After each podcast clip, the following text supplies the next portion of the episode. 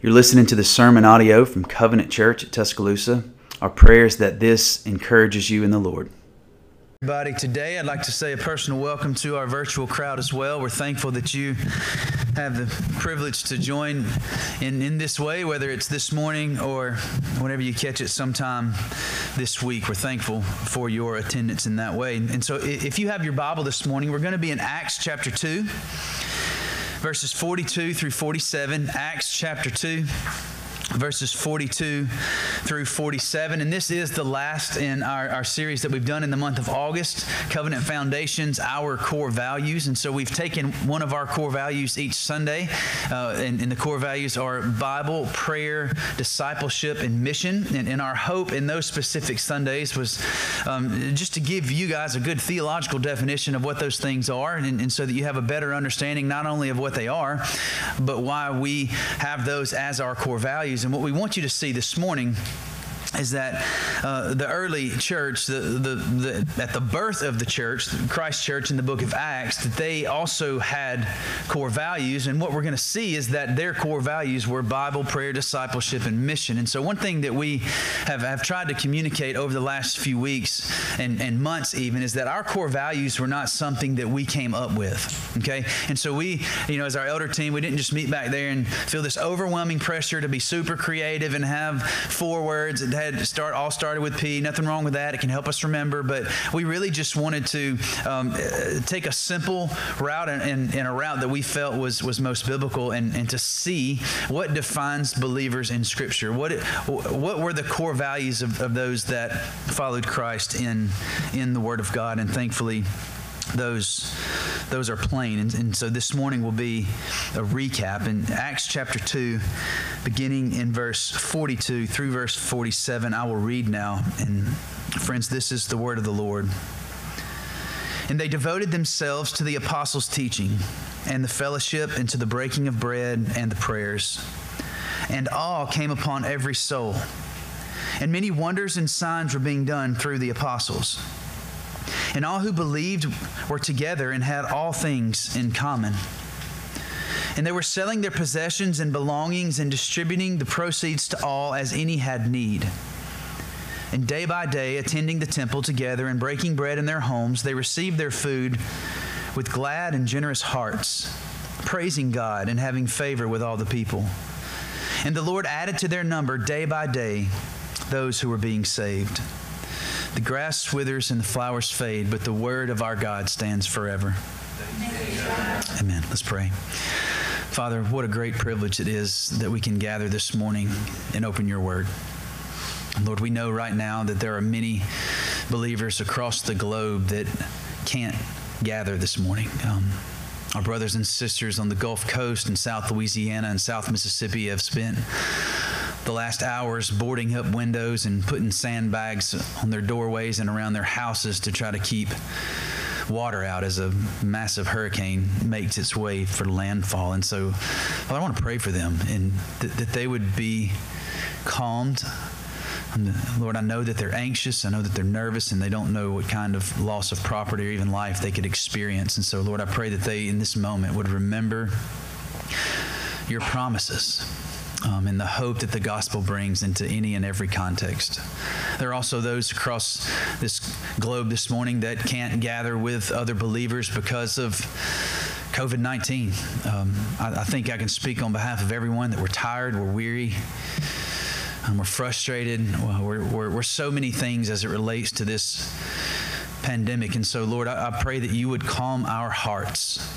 And Lord, that we would not fix our eyes on what we can see, but we would be people who understand that everything that we see and can touch and feel and hear and smell is fleeting, but your promises are eternal.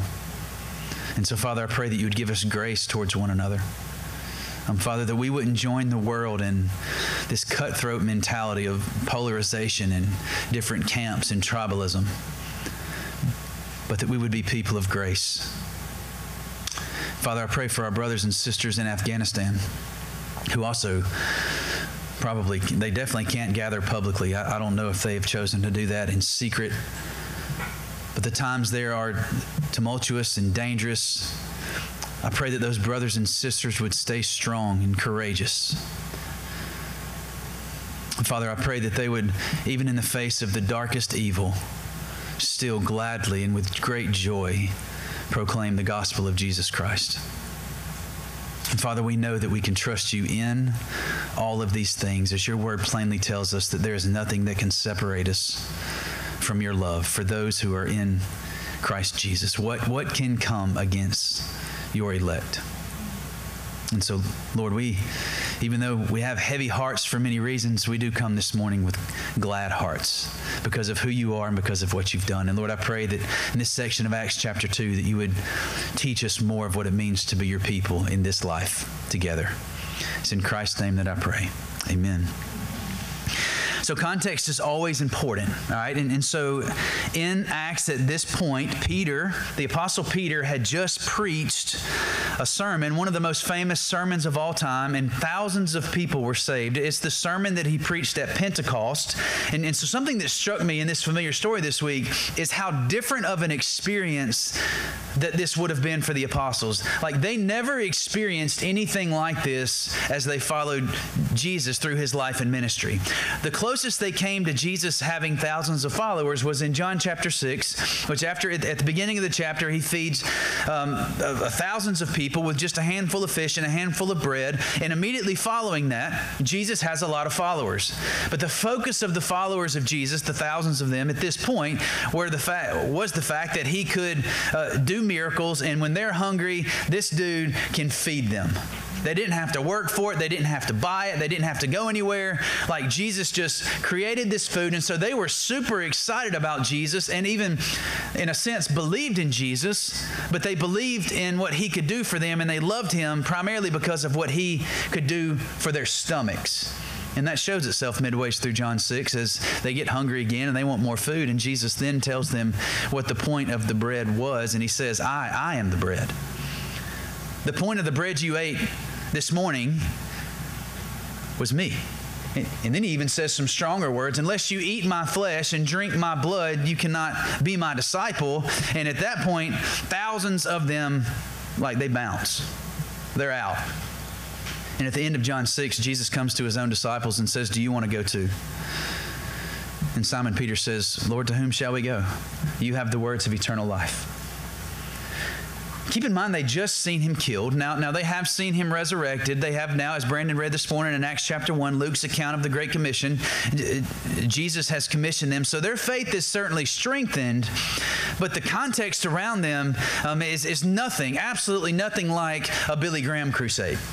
Right, so we think of thousands being saved in this big, powerful sermon, and we think altar calls, and we think auditoriums, and we think counselors, and we think this clear gospel message is presented in a country and in a context where it's okay, and everybody's, at least, you know, in the last 50 years or so, everybody's been okay with it. Not sure where that's headed now, but in the last 50 years, everybody's been okay with it. The preacher preaches the gospel. He invites people to respond. Counselors come down. People respond. They pray the prayer. They sign the card. They raise the hand, they learn about a new church in town, and everybody walks away saying, hey, thousands were saved, and it's an exciting thing. And I'm certainly not diminishing any of that, but I want us to understand that that's not the context. Like, there's no guarantee, and they probably didn't even have an idea that this would happen after the gospel was proclaimed. They could have easily seen the exact opposite happen and this message be rejected, and the apostles and the believers that represented this message be killed. But that's not what happened. What happens is thousands are saved, and there's a tremendous move of the Spirit of God. And what we see after this wonderful sermon is we see the church. The church before programs, before budgets, before buildings, before bands. What this is a brand new creation, and it came by the Father's plan through the work of the Son and was birthed in the Holy Spirit. And friends, it's beautiful. Like, I don't know any genuine Christian that would read Acts chapter 2, verses 42 through 47 and not just sort of be in awe or inspired. But I think there's a danger. There's a danger because we look at Acts 2, and even though we would go, man, that What a beautiful picture. It's like one of those old vintage photos of our grandparents, and we think, man, if it would have just been so awesome to live back then. And so even though we're encouraged and we think this is a beautiful picture, as we try to like process that and apply that to our lives, we can sort of throw our hands up and say, well, I mean, that was all great and fine and dandy for them, but not me. Like, I could never do that, or Covenant Church could never do those things. And I think there's a danger in us thinking that way. And it's sort of like this, like, so for those of you that don't know, I have 6 children and a wonderful wife. And occasionally on Facebook, Christmas, Easter, beach, I'll throw a picture on Facebook just of everybody, all right? And usually there's some comments, oh, miss you guys, oh, beautiful family. But occasionally I'll read this, and somebody will even actually say this, looking me in the eyes, they'll say, you just have the perfect family. And inside, I'm going, you have no clue. You don't know what you're talking about. And when you have time, because you'll need time, because there's 8 of us, and I'll have to start with me, if you want to discuss all the issues that we have and what a normal day in the life of the Atchison family looks like, I'm not downplaying it. Of course, we love one another, but it's far from perfect. But in this age that we live in, where we can just put snapshots and pictures up, and everybody can see all of these different snapshots, there's a danger that we look at that and think that it's something it's not. I think there's a danger for us to look at this picture of the church in Acts and get discouraged instead of encouraged. Friends, this is a general statement that there's still sin. These are still sinners. And if you keep reading through Acts, you get to chapter 5 and it starts to rear its ugly head. So this is a general statement. These verses are a simple description of what the early church was about. And when you read the Bible, it's important to make that distinction between what's prescriptive and what's descriptive. Something that's prescriptive, like say if this was prescriptive, then we would read this and we would need to do exactly what it said. We would need to do it and we would need to replicate it. Because when you go get a prescription, or you have a prescription, you give it to your pharmacist, you are prescribed very specific drugs, very specific amounts, and a time frame in which to take those drugs, and you have to do it to a T if you want those results. Well, this isn't a prescriptive text. This is a simple description of what the early church was about. And so what we'll see today is that this early church had core values, and their core values were Bible, prayer, discipleship, and mission. So let's dive in. Verse 42.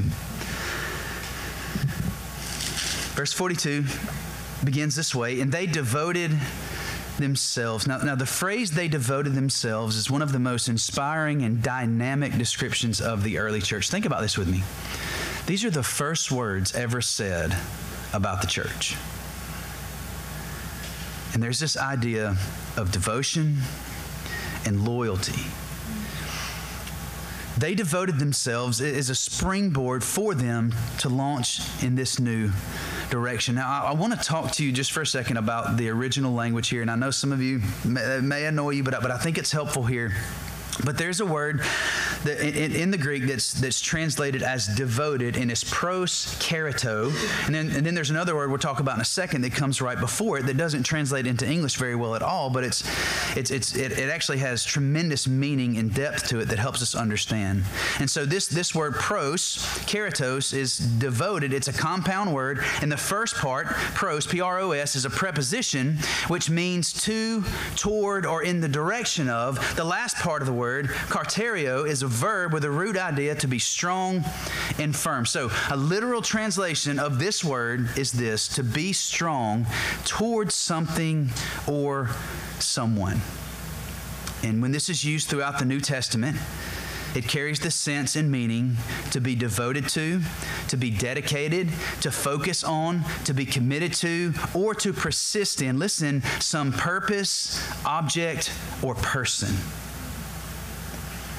And then there's a neat little word used with it, and the pronunciation is difficult, but the word is E-I-M-I. E-I-M-I. And this Greek word is where we get, and it doesn't translate well, but it's where we get they and themselves, the plural pronouns that are on one side of devoted. They devoted themselves. But this word in the Greek, it simply means to be, or to exist, or to belong. And so the way that these go together, and what it means for us, what it meant for them, is these young believers aren't devoted to something that's meaningless. They are devoted to this new objective, which something objective is outside of themselves, this new objective being or reality or existence. All right, so what is it? Now they're devoted together, but it's not a meaningless devotion. And EIMI lets us know that why it's not meaningless. It's because they now belong to someone or something. And friends, they now belong to Jesus. Their identity is in Him, and not primarily as individuals, but together. Now listen, if you are a Christian this morning, then your salvation is personal. If you've placed your faith and trust in Jesus Christ, that means that your sins, your personal sins, were nailed to the cross. And He has saved you as an individual. But what we see here in Acts chapter 2 is the Holy Spirit fall on, listen, them. And so not only as individuals do they belong to Jesus, but now in this devotion, and they devote themselves. And the reason they have this loyalty is because of whom they belong, because they have this new identity in Jesus Christ. And so their belonging to Jesus created a devotion to Him, but not only to Him, but to one another. And so what does this look like? Well, it looks like core values. And so because of this new belonging, they have this devotion. And let's see how it fleshes itself out. Look back at verse 42. The middle part, and they devoted themselves first to the apostles' teaching. And so their first core value was the Bible. Of course, they didn't have the Bible, but the Word of God. We're going to unpack this a little bit. I think there's two really important questions to ask before we move on. And the first question is, who were the apostles? In Luke chapter 6. In Luke chapter 6... It says, when day came, he, that's speaking of Jesus, he called his disciples and chose from the 12 whom he named apostles. Now, we need to make a distinction, and this is going to sound like a riddle. It's going to seem confusing, but it's not confusing, all right? Apostles are disciples, but all disciples are not apostles. A disciple is a learner, and an apostle is certainly a learner, but the apostles were different than just the ordinary disciple. The apostles were authorized representatives. And so disciple and apostle, those aren't synonyms. In fact, apostle and elder, those aren't synonyms either. Apostles were those specifically who walked with Jesus. They looked into not only Jesus' face after He resurrected, but before He died, and were commissioned specifically by Him. In fact, in John, if you have your Bible, I don't know if it'll be on the screen. It's shut off on us. But in John chapter 14, verse 26, Jesus says this to His apostles. He says, but the Helper, the Holy Spirit, whom the Father will send in my name, He will teach you all things and bring to your remembrance all that I have said to you. Now, I don't know if you have typically understood that verse and it's just brought personal encouragement to you, and I don't really want to pour water on you with that, because it is an encouragement to us, but that's not primarily what the Scripture's talking about. It's not our remembering the Scriptures and being encouraged. Primarily what this is talking about is this is specifically to the apostles, that Jesus knew He was leaving, and He promises them that the Holy Spirit is going to come and is going to bring to your remembrance everything that I have said, so that their words would be Jesus' words. The Apostle Paul, who considered himself the least of the apostles, is one untimely born because he didn't walk with the original 12. The Apostle Paul was on the way to Damascus, or on the road to Damascus, on his way to kill Christians, when he had a miraculous conversion and had a face-to-face meeting with the risen Jesus Christ. And in that face-to-face meeting, Paul was commissioned by Jesus, was given authority and power by Jesus Himself, and therefore that makes Paul an apostle. In 1 Corinthians chapter 2, Verse 13, the Apostle Paul says this, and we impart this in words, not taught by human wisdom, but taught by who? Say it. The Spirit, interpreting spiritual truths to those who are spiritual. Apostles are those who have been commissioned directly by Jesus. Friends, listen to me. This is important. We would do well not to use this term of people today. There aren't modern day apostles. And it's more than semantics. Some people say, oh, it's just semantics. We like to call our pastors apostles. Well, the Bible has an issue with that. Because somebody who claims to be an apostle is actually claiming to have received direct revelation in words and power and authority from Jesus himself. And according to Scripture, that happened to these original 12 that birthed the New Testament church and were actually writing the New Testament as they lived, as we read. It's not reserved for those today, but there's also another danger here. In almost every generation, and this is certainly prevalent today, there's what I like to call the red letter clan. You might hear something from the red letter clan like this, like, hey, I know Paul was probably a good dude, but he wasn't Jesus, so I'm not really worried about what Paul said. I'm just going to read the red letters. I'm just going to read what Jesus said.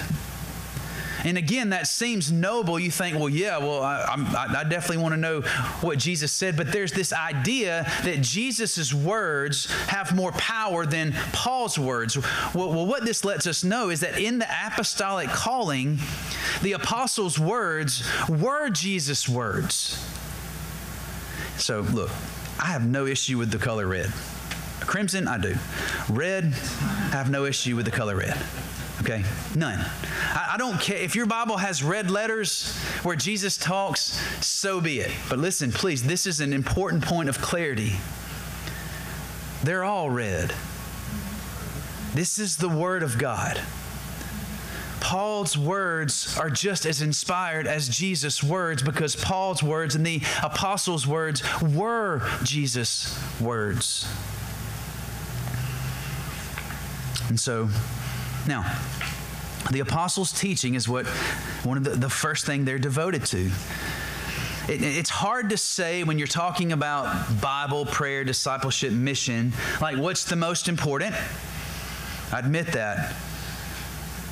But I believe there's certainly nothing more important than a devotion to the Bible. And so their new identity, their new belonging, and this new loyalty, what comes out of that is a devotion to the teaching of the apostles. And this commitment, friends, held all the other commitments together. As you read through these verses, what we see is they had constant daily exposure to the Word. They had a hunger for the teaching of God's Word. Now, I don't want to confuse you in saying this, but again, it's another important point to make. One fruit of or evidence of true conversion is how much hunger you have for God's Word. Anytime that I meet with someone and they're wrestling through, I don't know if I'm saved or if I'm a Christian, I did this when I was 8 years old and now I'm 25 or I'm 30 or I'm 19 or I'm 77 and I'm just not real sure. I may not ask them point blank, sometimes I do, but where I'm heading is... like, how much do you love the Word? How much time have you spent in the Word? And if there's an indifference or just a lack of concern or a lack of care or desire for the Word of God, I'm not saying that they're not saved, but fruit or evidence of the Holy Spirit working in someone's life is a desire and a hunger for the Word of God.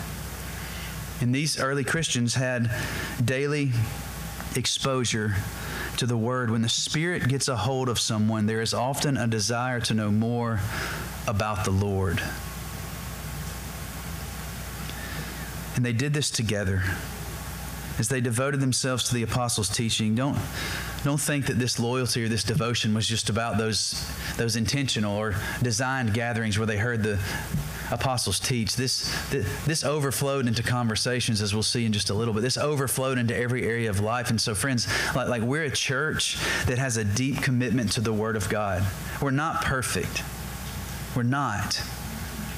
But we do and try the best that we can to make the Word of God the center of everything that we do. And friends, look, what I love is that I'm looking into people's eyes that I know believe the same way. But listen, I don't want us to leave it. Don't think too highly of yourself. we're capable of walking away from what's true. And so part of us being together is accountability and remembering and reminding one another of the Word of God and reminding of the devotion to the Word of God that is birthed out of this belonging to Jesus. We belong to Him, so we want to know what He says. And don't let us ever be so proud that when we go to the brother or sister that's in need that we think that our words are better than the Lord's words for them. I cringe a little bit every time I hear, like, they don't need to be, it's usually said, beat over the head with the Bible. And like, I know what you mean when you say that, but are my words better? Are yours? It's not more loving to keep the Bible closed when you're reaching out to people. It's loving to open the truth of God's Word and to show a deep faith in it for not only your life, but the life of the person that you're talking to. And so their first commitment was to the Bible. Their second, as I see it, and if you study throughout Acts, you see that not only was a core value Bible, but there's a core value of prayer. And here in verse 42, it says they were devoted to the prayers. Now, it's interesting how that's phrased because it's not talking about, I don't think, spontaneous prayers. Even though there are spontaneous prayers throughout the book of Acts, nothing wrong with those, but it's specific in how it says this. They devoted themselves to the prayers. More than likely, these were prayers that had been written down generations before that had been passed down. And I think there's some beauty in that, but they prayed the same things over and over and over and over again and for generations. But why did they pray? They prayed because they knew that prayer was commanded as God's way of experiencing Him and fellowshipping with Him. They believed that prayer was commanded as God's way to experience Him and fellowship with Him. Now, don't let commanded throw you off, because we're North Americans, we're prideful. We don't like to be told what to do, right? Let's just be honest. And so sometimes we see command and we're like, well, I don't want to be commanded to pray. That makes it feel legalistic. Like I think prayer should be something that I want to do, and that way it'll be more meaningful and it'll be more impactful. Like I get your logic there, but listen, the Lord is commanding something that is actually an ordinary means of grace for you and I. He's commanding something that's a tremendous gift to us. Prayer is the conduit. It's the conduit that we experience God's power and grace in our lives. I mean, think about this. On Christmas morning, when whoever bought you a gift says, go ahead, open it, open it, open it. I mean, that's a command, right? Do you begrudgingly open it? No. You obey the command because you know that it's a gift and it's something that's a blessing to you. And prayer is the same. It's the same way. Nearly every time they gathered in Acts, prayer was happening. It's important to note that they had mixed results because, again, we can think prayer, if I check this box, then I get this. 2 plus 2 always equals 4. And so if I do this, then God's going to do this. Well, let's just take a quick journey through Acts and see what kind of results that they got. And there should be a slide there. There it is. What results came from their prayers? Well, in Acts chapter 16, Paul and Silas have just been attacked, all right, by a mob. They've been stripped down. They've been drugged to the inner part of the prison where the worst of the worst prisoners go. They're in stocks, which means that their hands are fastened, their legs are fastened, just stretched out enough to be uncomfortable. And there they sit. And the Bible says at about midnight, they're not complaining, they're not arguing, they're not screaming cuss words at the guards. They're praying and singing hymns and praising the Lord. And it's in that moment that the Spirit of God moves, the earth shakes, they come out of their stocks and bonds, the prison doors fly open. The short story is even the jailer and his family are saved and baptized. They prayed for God to do something and God did it. Acts chapter 12, you see something similar. Peter has been arrested. Peter's in jail. Peter is in cuffs, in a cell, and the church is gathered praying for Peter. And Peter gets this personal visit by an angel. His chains come off. He gets escorted out of the prison by the angel to safety. The angel disappears, and Peter just walks onto the house where everybody's praying, and he goes, what y'all doing? I'm paraphrasing. Somebody on the inside says, what? That's Peter's voice. The man that they had prayed to be delivered, he was delivered. But then you have These results, like in Acts chapter 7, Stephen is killed by stoning. If you read in Acts chapter 6, Stephen was just recognized as a righteous man, as a devoted follower of Jesus Christ. He was commissioned. They laid hands on Stephen and prayed for him. And in just 10 verses, he finds himself facing death. And then he preaches a beautiful sermon that doesn't end in 3,000 people getting saved. It ends with his head being pounded with rocks, and he dies. 2 Corinthians chapter 12. Paul prays, he says 3 times for this thorn in his flesh. So there was some physical ailment that Paul had that caused suffering. Paul believed that he could be more effective for the gospel's sake if the Lord would just take away this physical ailment. Paul prayed 3 times for it to be removed. It was not removed. And Paul, did he bail on prayer? Did he say the Lord's not faithful? No, he leaned into the sovereignty of God and believed and understood that the Lord just saw fit to teach him more of what it meant to be strong in Christ through this physical weakness. And so, what the Lord provided through prayer, listen, friends, was either the power to be delivered from the present danger or the power to sustain through it. And so listen. When we pray in the same way they did. If there's a tumor, we pray and we beg God because we know He has the power to remove it. Lord, if it be your will, remove that tumor. We know you have the power to do that. Lord, would you be so kind to deliver us from this present danger? And listen, sometimes He does. But sometimes He sees fit to leave the tumor. But our prayer doesn't change. Lord, if you don't see fit to remove the tumor, Lord, we pray that your power is displayed to give us the grace and the strength that we need to take the next steps until we see you face to face. And so the prayer of the church and the prayer of believers, it's not like a slot machine. We always pray the same direction. Lord, display your power, either through physical healing and deliverance or sustaining grace to get through. And so this belonging to Jesus meant that they desired to commune with Him through prayer. Bible prayer. The next one is discipleship. Now, you don't see discipleship directly mentioned here. And I think we struggle to see that because of our church culture. We think discipleship and we think programs, right? We think strategies. And there's nothing wrong with programs and strategies and books to walk through together. And all of that stuff is fine and dandy. But what we do see here is sort of the foundation of what discipleship is, but also the foundation of where discipleship happens. And so, discipleship is clearly commanded by Jesus. Discipleship is clearly created by Jesus.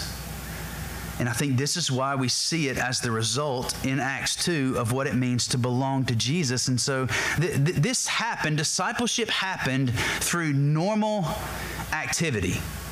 Okay, so if there is truly a devotion to the Bible, truly a devotion to prayer, these people, I don't really see a category for the person that's super amped about Jesus when they gather together for the apostles' teaching and then indifferent to it whenever they walk away from it. Okay? And so there's a devotion to the apostles' teaching, and there's a devotion to the apostles' teaching when they're not with the apostles, and it all has this umbrella of to whom this individual now belongs. And so if you belong to Jesus, there's never a time that you're not His. Whether you're at church with other believers, whether you're at work, whether you're at school. And so, again, we need to fight against that and understand that we're always a part of His family. And so, you see words like normal activity. You see words like fellowship. You see words like together. You see words like day by day. You see ideas like being known. You see attendance. You see breaking of bread, the breaking of bread and communion in the worship. And then just like what we hope to do this afternoon, breaking of tacos together, just in fellowship. But these words and phrases clearly show how discipleship happens. And I'm going to state the obvious. It happens together. They're committed to be together. They're committed to know one another. And when you have a group of people who understand that they belong to Jesus and they're committed to the apostles' teaching and they're committed to prayer, praying for one another and praying together, discipleship happens. There's normal conversations about what it means to be His and about what He's done and about His promises. And so in the context of a devotion to the Bible and to prayer, discipleship is born. And you also see its fruit in this section, and you see it in a few key words and phrases. You see it in the words of generosity. You see gladness. You see that they had all things in common. And you see praise, and you see awe. I want to speak to two of these. Generosity is the true test of our love for one another. And I know this can be uncomfortable to discuss, but it's worth it. And I want to ask this question that I asked myself: what do you give up that others may gain? Because that's what generosity is.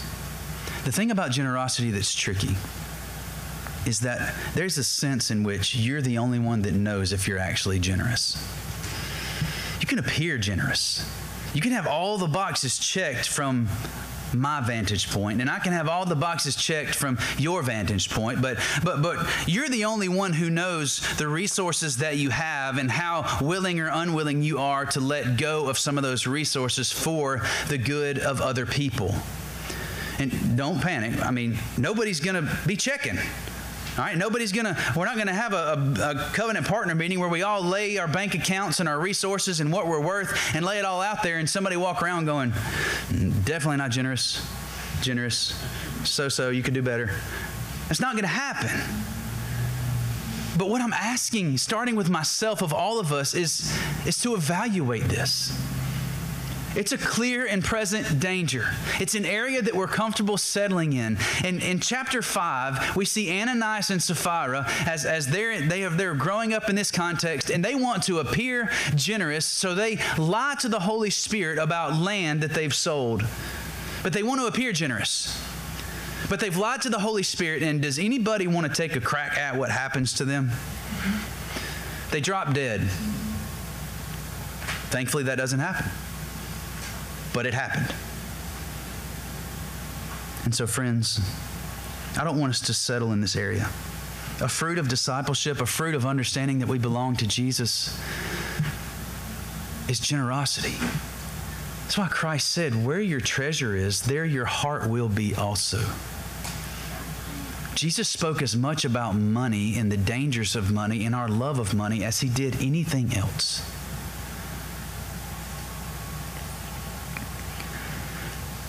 From my vantage point, it seems that many at Covenant Church are excelling in this area. All I ask is that we evaluate our lives. Next is this word, gladness. I actually love this. And so what I did with gladness is I started with words. If you think of gladness as an umbrella or at the top of the pyramid, all of these other words that would come under this idea of gladness. And then I contrasted them with the opposite of what the word means. So I thought gladness, the very first word that came to mind was joy. The opposite of joy, I don't know if y'all gonna know what I mean here, is drab, like Eeyore, like ho-hum. So you have joy and you have drab. You have excitement versus indifference. And here's what I love about excitement, because you can't be glad if you're indifferent. And in the context of church, it's so refreshing to see an excitement around the gospel.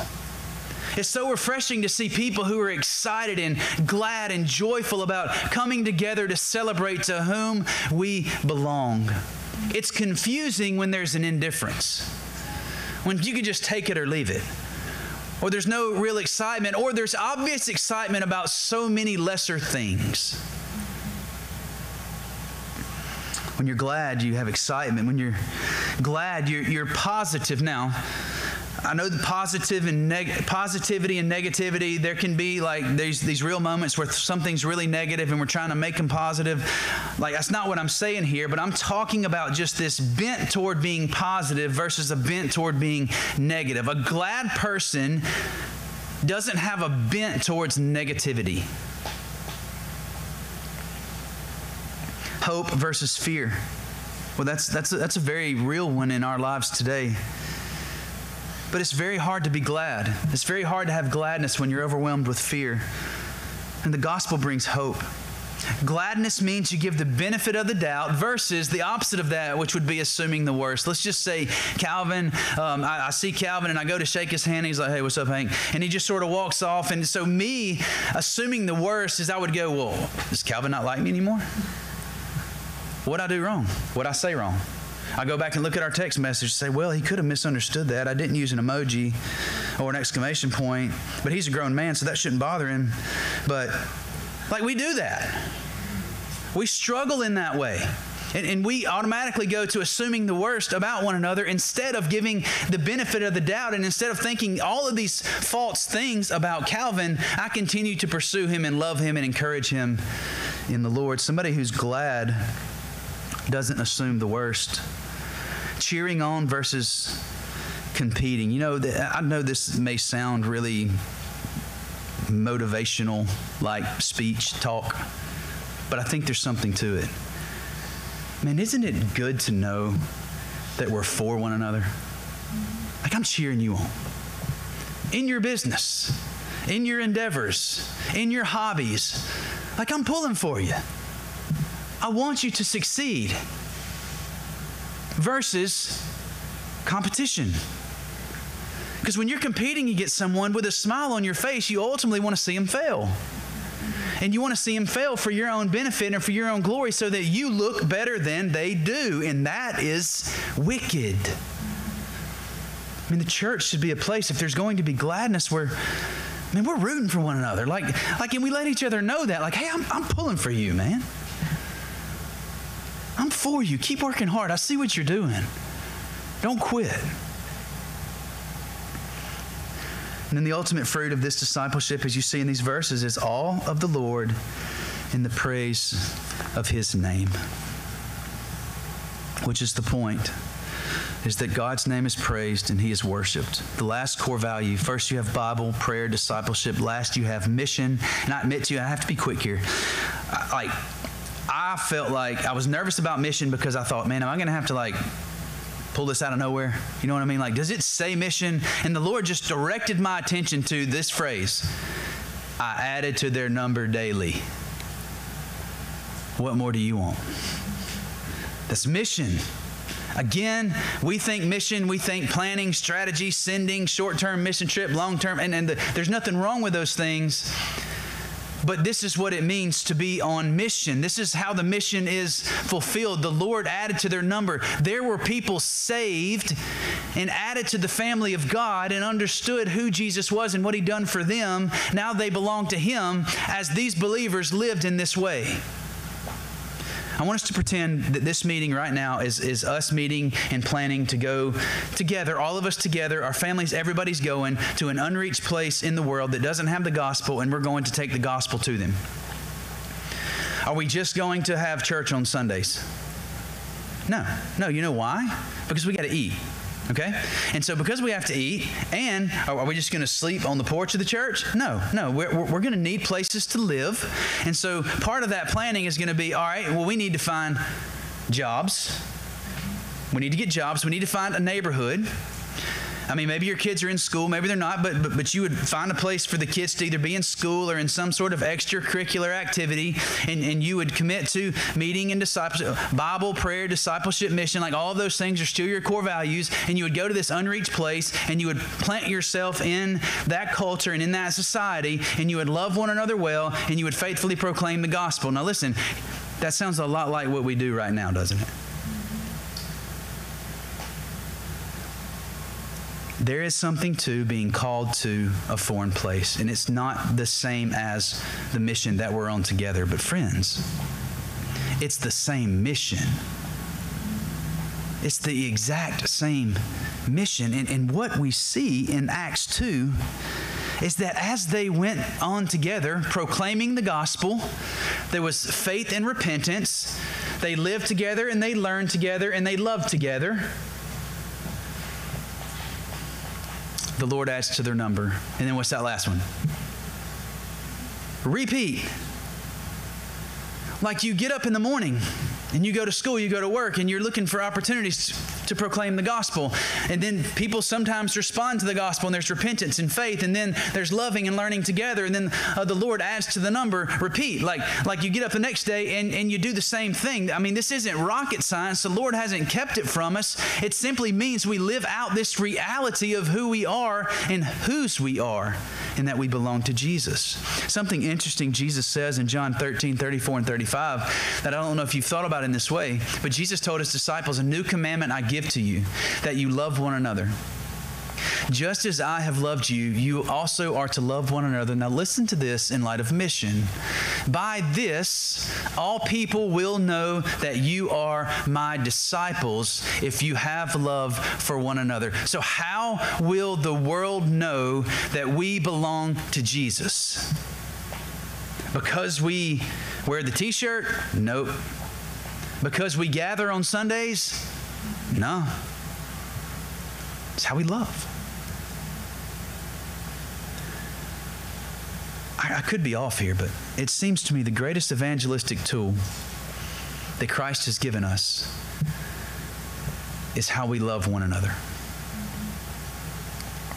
To be devoted to Jesus is to be devoted to his people. Often I get questions from young men that may say, "Hank, I feel called into ministry. I feel like I want to be a pastor." And there's some questions that I ask, but one question I'm going to get to soon is this one. How committed are you today to your local church? Or somebody may say, "Hank, I feel called to foreign missions," and that's exciting. You know, everybody just wants to just high five and say, "Yeah, go, we'll support you." And look, we're all about that life, but a question that has to be asked and answered and something that has to be evaluated before you just send them off as this, you know, heroic missionary is, well, first, like, how committed are you today to your local church? Sometimes you hear, "Well, I mean, I love Jesus and all, but I just don't love his church, man." Okay, so you hate Christ's bride. Husbands, how's that fall on you? Somebody says, "I hate your wife."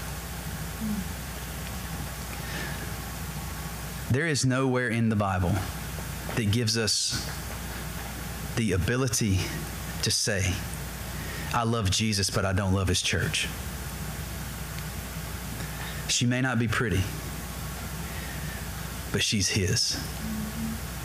There's no such thing as loving Christ and not loving his people, and there's certainly no such thing as loving the church and not loving Jesus. They're a package deal. And so the way that we do missions, no matter where you are on the globe, is the same. God's plan and design to reach the world with the gospel is through the local church. Men and women that he's called and gifted and placed geographically, all with the design and purpose and in the context of proclaiming and living the gospel. So Joseph, you can come on. And I believe when the church is committed to these values, she is the strongest. And friends, we desire to remain steadfast to these core values together. You have a book. It should be in front of you. Some of you may already have one of these, but these are our Covenant Partner process books. Covenant Partners are our members. We don't use the word member. We use the phrase Covenant Partners. And so it is a process. And so this is a book that we give families that say, "Hey, we desire to be a part of your church." And so we would first give them this book. And I mean, there's even a road map in here that kind of tells you how it plays out and how it comes about. But the reason I wanted you to have one in your hand is for a couple of reasons. One, you may be desiring to be a part of this church. Two, you may be a part of this church. This is a great resource for you if people ask you about our church. And there's a primary reason, and the primary reason is on the back page, and it's the covenant that we've all committed to and vowed to together. Now, we do hope in the future to have an annual covenant affirmation, renewal. Not sure the language that we'll use around it. Now, we're not doing that today, but it is something that we want to consistently remind all of us of, is what it means for us to be the church together. And look, listen, here's one part of this, and I want to be clear. This may not be the church for you. We're okay with that, okay? Like we are okay with that. But here's what we want to also be clear about. If you're a believer, you are to be a part of a local church. Jared said something last week in regards to how we function together, like you need my fruit and I need your fruit. It's for your benefit and for the benefit of the people that God has called you to serve alongside of. And so we can help you find a good Bible-preaching, faithful church. It may not be this one, and that's okay. But if it is this one, we want to be clear that we remember what it means to be a follower of Jesus Christ, not as individuals, but together. And so all I ask this morning, as you bow your heads, if you would bow your heads, is that you evaluate your life, your family's life. And I have zero ability to change hearts or minds or to convict, but the Word of God has all the ability necessary to work. And so if the Word of God this morning has penetrated your heart, I pray that you would respond in faith to God's Word. And Father, I pray that you would birth in us a passion for one another. And that passion is not one that's coming from what we have to offer one another, but it's one that comes from the reality that through the person and work of your Son, Jesus Christ, that we belong to you together. All our failures and mess-ups, we're yours and we're a family. And so, Father, I pray that you would continue to give the people of Covenant Church a desire to be devoted Bible, to prayer, to discipleship, and to mission. And I pray that in your grace and with your strong arm that you would keep us on track. I pray in Christ's name. Amen. We'd like to thank you for listening to the sermon audio from Covenant Church at Tuscaloosa. If you have any questions or would like to know more about our church, you can visit our website at www.covchurchtusk.com, or you can email info@covchurchtusk.com. God bless.